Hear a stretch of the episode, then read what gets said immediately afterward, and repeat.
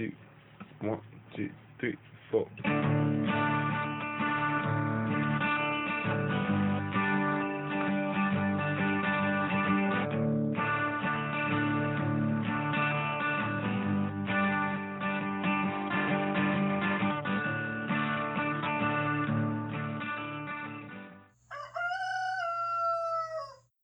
Hey y'all, this is Seba, the Southern Fried Witch, and this is episode 17 of season 2. And today, after beautiful weather for the last week or so, it is finally raining, and I hear it's going to rain all week, and then we're going to go down to the, I think, 20s this weekend. And I am certainly concerned about every little living thing that thought it was spring. I know it's natural, and I need to let go and not be so anxious all the time, but my peach trees bloomed and they look so pretty and they're just so gorgeous and well, there's not a lot of hope for those right now. I intend to get out there probably by Friday if the rain will permit and cover them with tarps, put a little Christmas light action underneath there and hope that that little residual heat will be able to keep those blooms from completely falling off. I'm going to try a little magic. Can't hurt. Everything else is rightly still asleep, and I'm so grateful. it was 80 degrees the other day. These fall springs, they'll get us every single time. But sometimes I think they come along just to give us a little hope. And for that, I am grateful. All right, y'all, I'm going to start this week with a few listener stories. Well, and a few questions. I'm going to go ahead and answer right to those. A lot of them have to do with some of the nuts and bolts and even, I guess, ups and downs and stressors of being a witch and being accepted. And so I thought I'd share with y'all. So, y'all, Marie writes in to just tell a wonderful story. And she writes, It truly is good to hear your voice again. I have a story I'd like to share.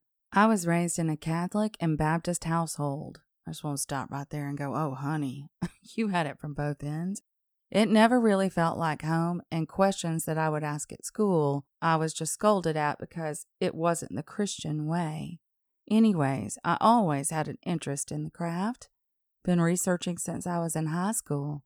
But I'm grown now, married with three children of my own, and over the past two years, I just had this burning to come clean. I mean, we're only going to live this life once, so why not be your authentic self? So I mustered up the courage to tell my husband, who was Catholic as well, and I cried like a baby. I don't think it was out of fear of telling him because he truly is a good man, but just out of pure release. And do you know what he said? Baby, I already knew.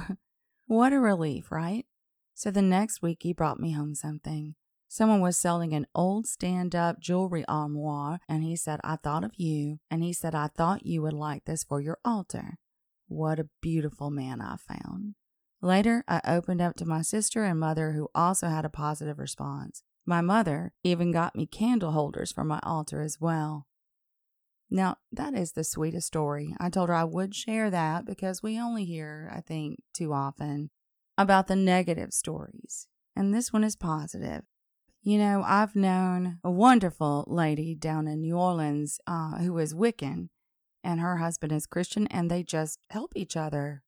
They pray for each other in their own ways, and they accept their own access to the divine. And I think it's just very special any way we can resist any kind of colonization, I think is a, a good start, don't y'all? So thank you, Marie, for writing this in. It was a very positive moment and a fairly dark time. And one of our Patreon supporters has written in.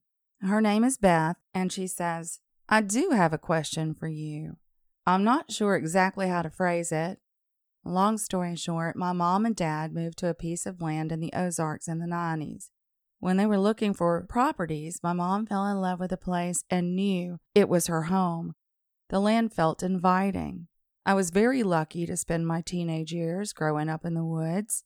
My mother has always had a connection to the land, and my mother is getting older now, and I've noticed that she seems more depressed, maybe even a little bitter. And I thought I felt the land was getting a little sadder too but I thought I was probably just being overly dramatic or something. Recently, my sister came to visit, and she said she felt it too the land being sad.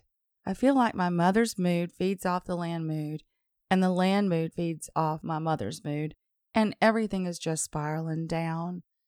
I was hoping that you might have an idea on how to improve the situation.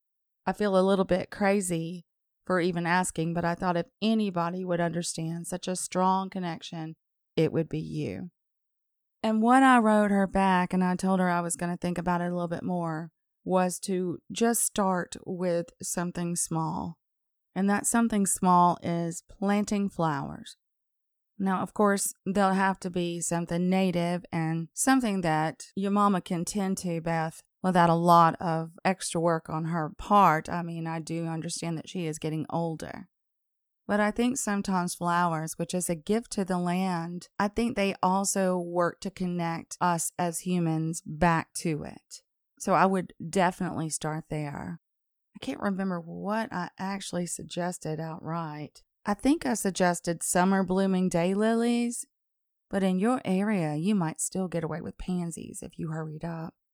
But do something that's magical, a little space and you can get rocks and do a little semi crescent around a tree somewhere, anything that will bring back that connection and that pleasure for your mama and for the land. And I also reckon I would ask other questions. Has anything happened recently? Is anyone doing any mining or cutting down of the trees nearby? Any kind of poisoning of the land? Has anything happened in that regard? Because if so, there may need to be a healing ritual of some kind done. And I assume that your mom is not a witch, so you might have to do it yourself. But I do know that when I was fairly sad after I lost a baby, my land wouldn't, well, it just wasn't a um, connection I could feel anymore. And you know, I don't think I ever felt or thought that maybe they were sad for me, the trees and such. I never thought about that before. Look at that. Which is duh. Here I am again learning. Don't you love that? But I do remember planting so many flowers in self defense. It was something I could do, get my hands in the dirt while I was grieving, while I was bleeding her out, and it was a horrible time, but the land seemed to want to help me on it.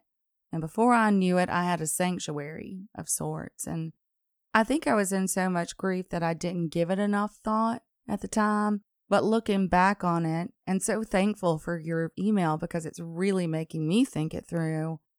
I needed to be healed by making that connection with the land. And, and honey, I know winters aren't fun, especially where you are. So grab up a bunch of bulbs. I mean, right now you could still get away with it. I know they say to do it in fall, but you can get away with it. Get you some native roses something that your mom can enjoy, but also will give something back to the land and bring her out more. See, if she's got those flowers to tend to, and maybe if y'all could get her a little stool or a bench, maybe paint it a beautiful color, her favorite color, put her name on it, and put it right there in the trees wherever her little garden's going to be, that could go a long way toward driving that connection back. Now, again, if it's something that the land needs healing over, right back to me and we'll try to figure that out. But I would really start here. Sometimes it's the simplest things that actually work to bring back something like a connection. All right? Y'all, I'm just podcasting right along.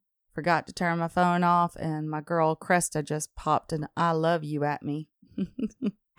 she was a follower of the blog and also the podcast when I originally started, and we've just become friends. It's so nice, though. You know, it's like she knows I'm podcasting. Okay, let's keep going.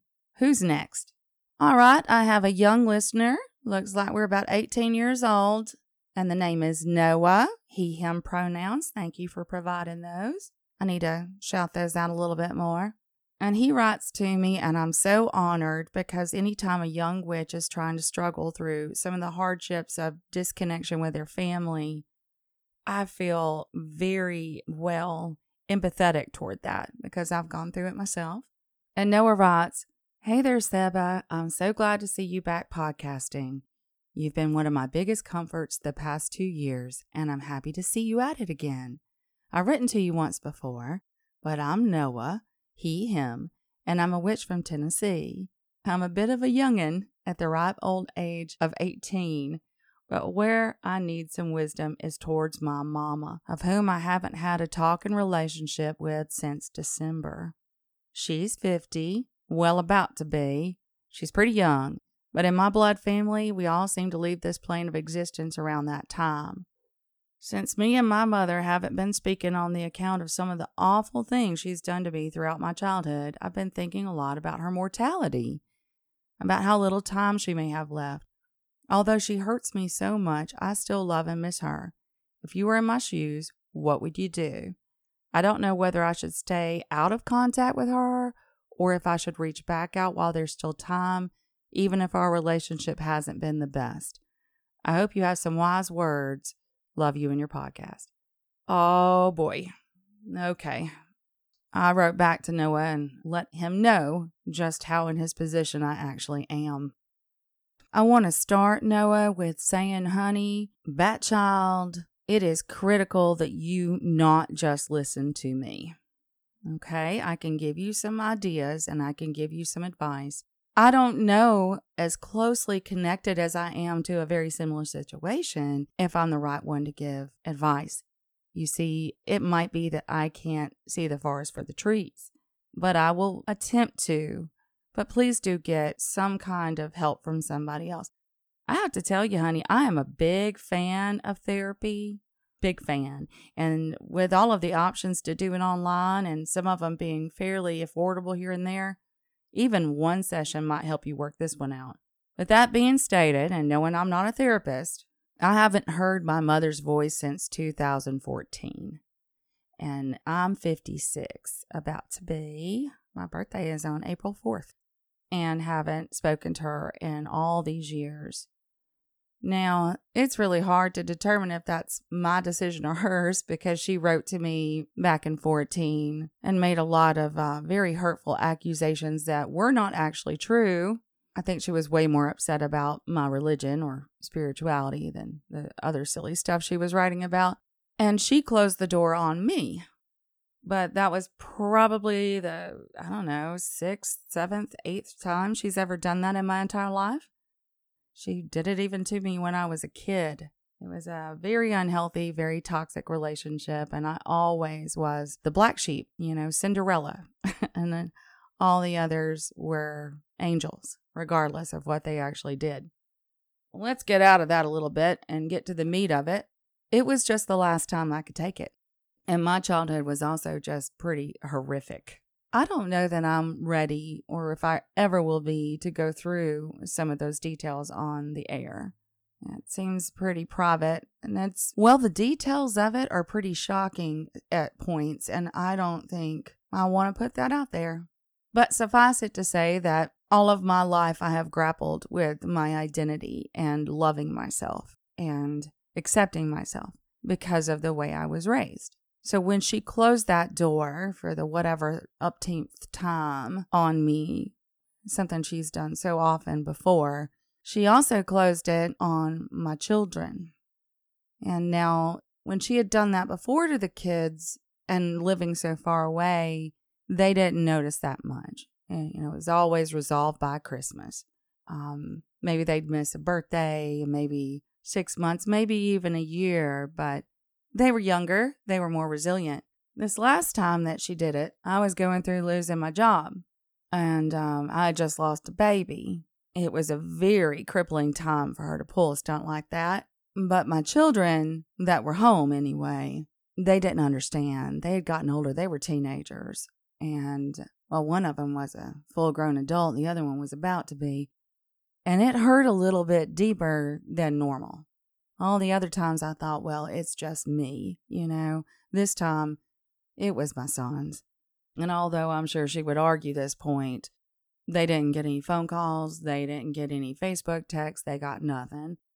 And in addition, you know, being the age that they were, I don't think they were very accepting of the way I was being treated. I've always been a good mama to them, and it was sort of a horror show for them that their mom was heartbroken like that. You know, there's some things you just can't pull when the kids get older. And they haven't forgiven her, neither one. No, I'm sorry. I'm deep into the wells of my own abyss. Let me pull out a little bit. And so, fast forward to 2020, or rather 2021, a grandbaby was born from my baby son. And she was quite the miracle. We did not expect her. we um, were sincerely shocked uh, during the pandemic, but she was a blessing. And, you know, it just felt like such a pull on me. You're talking about how you feel like your mother's getting older and you still love and miss her. And I wish I could tell you that that would go away in time, but it does not. And it doesn't go away with age. And so I reached out. I wrote her and I said, We can't talk, but here's a picture of me and the baby and the kids, and hope all is well with you. And she wrote back very succinctly and said the pictures are nice, and that was it. I haven't really had the heart to write again. I just wanted her to know that I missed her and that I loved her, and I wanted some small connection without being re traumatized. Because when someone will not admit that they have done things to you, when they will not be honest about their participation in something with you and take that responsibility, it's really hard to have the relationship. Now, I'm not talking about not forgiving your mama. That's a different animal entirely. Believe it or not, you can do that. But having the relationship is difficult, isn't it? And since I don't know your circumstances, and since I don't know if it's about the craft or anything else, I would just say if you think she's open to a simple email or a letter in which you just tell her what's going on in your life, maybe not digging into the past or going through the traumatic events or giving blame or reminding her how wrong she is, how about just a note? A sweet note that says, I love you, I miss you, this is what's going on. I hope everything's okay with you. It could either open a line of communication or ease some of that pain in your heart. And hopefully, and I do hope this, you can have a relationship with her again at some point. Boundaries are difficult when it's family, aren't they, honey? Ugh, it's easy with friends, but, well, I wouldn't say it's easy, but it's easier. With family, it's downright painful, especially when they're your mama. I mean, that's a person who's been creating boundaries for you since you were born and then you rise up with your own, and sometimes they don't respect that. Anyway, go ahead and do that and do a little healing on yourself.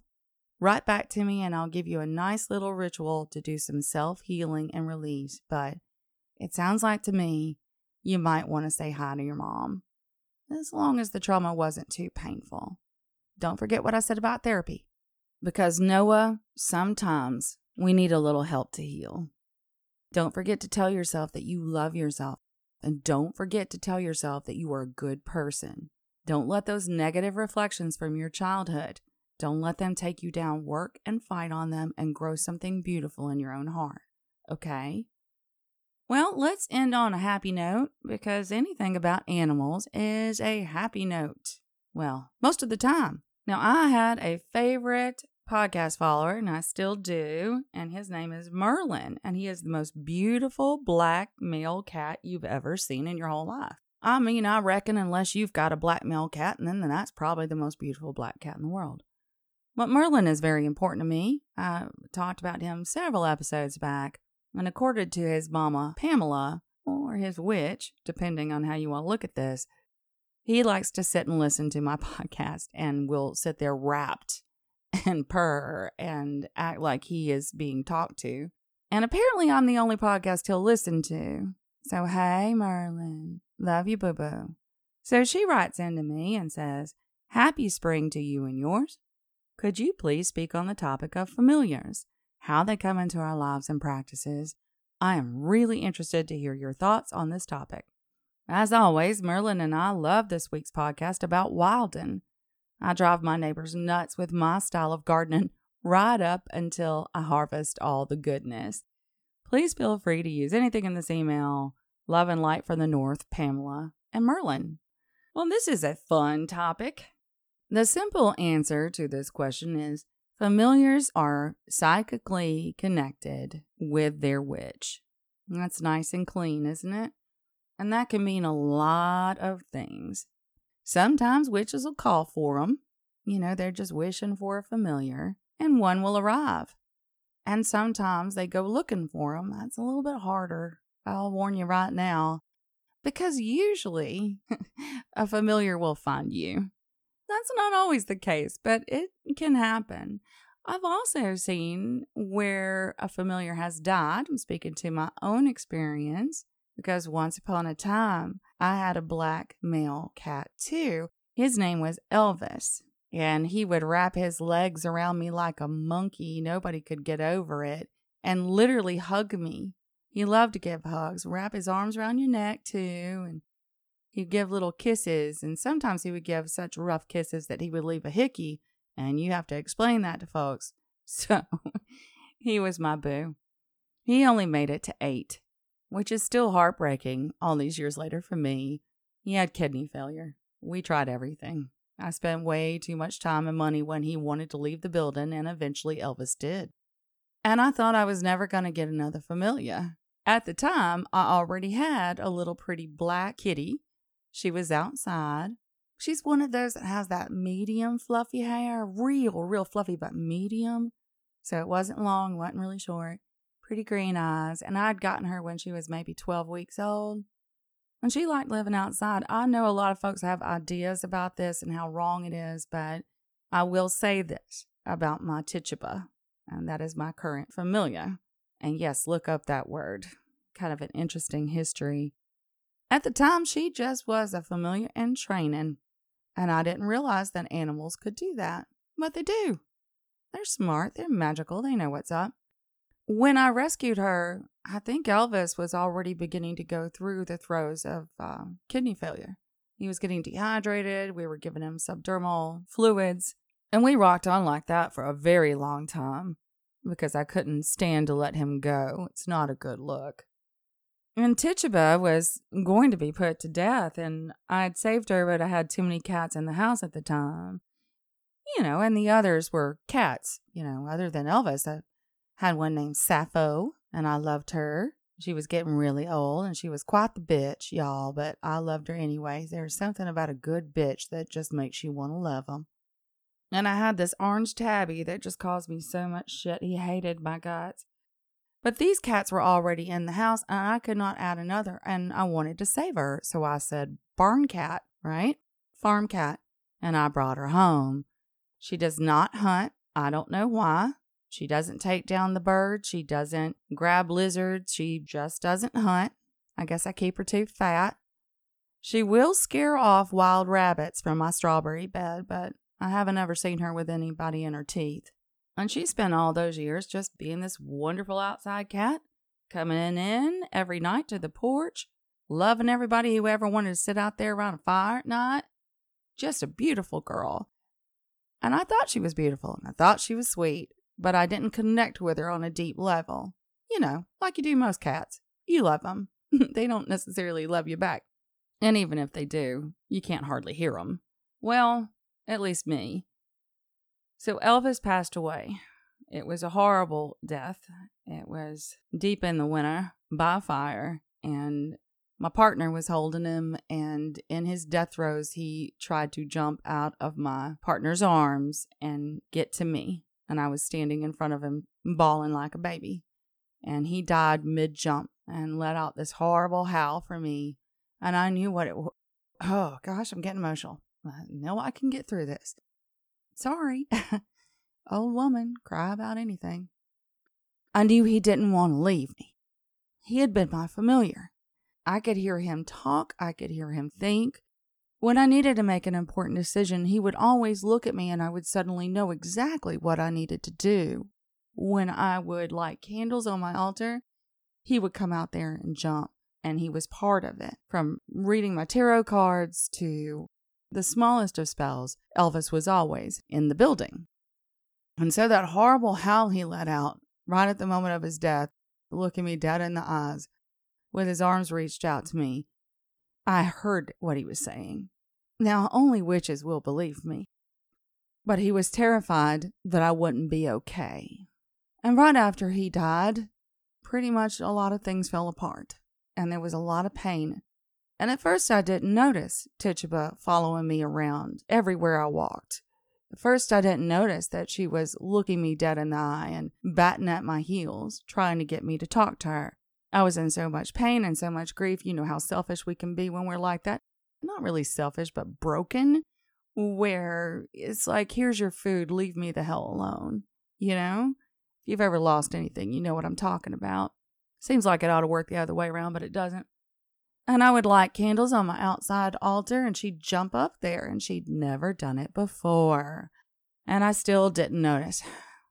And one day I was holding Elvis's ashes in my hands and spreading a little bit out here on the land. And she walked up right in the middle of where I threw it in my grief. I still have most of them, but I just wanted him to be outside one time. And she walked right into his ashes and looked up at me and let out one of those howls, the one that he had let out. But this time it was different. it wasn't fear that I wasn't going to be okay. It kind of translated to, hey, you dumb bitch. I am trying so hard to serve you. Would you please let me in? And so I picked her up and sat in his ashes with her, and we cried a little while. And from that moment, I knew. Some of these things are so magical, it's hard to give a recipe for, you know, or a roadmap. You just know. They're trusted confidants. They help with your magic, but they help to guide you as well. It's like having a sidekick. And they're not always cats. I have a funny story. I don't know if I've told y'all before, but let me end with this. I had moved to Georgia just for a year, right after I graduated with my doctorate, to be an assistant professor over there. And let me tell you, you think racism is around here. My lands, that place is the land time forgot, especially where I went. And I was lonely. I was very lonely. I had my two young kids with me, and I wasn't practicing my magic. Well, not really. I didn't have an altar up. I wasn't even communing with my great mother. I'm a goddess worshiper, y'all, and I understand God to be a great, big, wonderful mama. And I didn't have anything up for her, and I, you know, I lost connection with myself a lot by not doing so. I didn't have any community. I'd always been a private witch anyway, but I literally had none. Not when I got there. And I'm not big on events that I don't know anybody at. Worried about being outed, that kind of thing when you're a professor, which, you know, later on I learned I should have been worried. Anyhow, I was just not connected to anything. Conley was falling apart. That year I got shingles. What the hell? For the very first time, anxiety disorder popped up in me. I'd never noticed it like that before. I'm sure I've always had it, but I had never almost passed out from it. Never had tunnel vision, never gotten to where I couldn't walk. And it just got worse and worse and worse. And every night I'd sit out there on that front porch and I'd have a glass of wine, and this little toad would pop up right underneath where I'd gone ahead and planted my grandma's amaryllis when we moved there. He'd pop up from a little hole down there, come sit by my foot, and look at me. And one night I got brave and kind of petted the side of his head and he leaned into it. And I petted the other side of his head and he leaned, he closed his eyes, y'all, like a dog or a cat, and leaned into my stroke. And it was a lot of fun. One night I was sitting there, he was sitting by my foot. We were just watching the sunset together, me and my toad. And I said out loud, I need to get my magic back. I need to get it back. I need connection again, and I'm in a foreign land, you know, in a foreign place. I need a familiar. Because I wasn't paying attention. So he hopped off to his little nighttime bed, and I went on in the house and went to bed too. Anyhow, I woke up the next morning and had to get my kids to school and get my ass to work. And it was raining, had rained all night and I opened up the front door, and at first I could not fathom what I was seeing because the ground didn't look right. The grass didn't look right. It was lumpy, and it was lumpy because there were thousands, thousands of frogs all over the lawn. Now, at first, this just sounds like Armageddon. I mean, it looked like they had fallen from the sky. I could not take a step toward my van, y'all. I could not even get my kids in the car because when we tried to walk, we accidentally squished them. They were everywhere. They were all over my front yard. They were all over my backyard. They were all over the patio. They were all over the van. There was um nothing across the street. Nothing on my neighbor's house. Now we had a little low area out back and it had gotten really swamped by all this rain. And I had a couple of people try to explain this away, but I'll never forget it. I had to call in I couldn't figure out a way to get to the car. Yo, I'm just not made of that. I cannot kill that many living beings on the way to a vehicle. So we took the day off. We took a sick day. And the sun came out and dried everything up. And when I woke up the next morning, there was only one or two. That night, when I sat back down, my toad came back out. I lit a candle and I said, All right, it's about too classic for me, a witch with a toad familiar. But I get it. Sometimes they come to you, and sometimes they change. It depends on what you need. It depends on where you're at. As a witch in your craft, they can warn you of trouble. They can be your companion when you're sad. They can give you answers, help you with your readings. But overall, I always have felt that a witch does need a familiar. And Merlin, since you're listening, you're being such a good familiar to your mama. Keep up the good work, honey. And finally, I don't know how long or how much I can speak to on this, y'all, but the situation in Ukraine. This is not a political podcast, but I do feel that, you know, if you have a platform, well, you got to use it somehow. I'm doing what I can, which right now I know we all, well, if you're like me, feel pretty helpless. I find myself crying about it, sometimes just walking around in the yard. Very hard to keep on moving while so many people are dying, fighting for just the right to live and die on their own terms in their own homes. And so I have a special candle I light for the Ukraine. And I've joined in a few witch efforts because the more we can join together, I think the more effective it can be. But if you're like me and this is very difficult for you to keep on moving your feet, and you feel helpless, well, two things I've thought. One, do what you can, support where you can, give where you can, join other witches where you can, or light a candle, whatever you have the opportunity to do to send your energy to make this killing stop.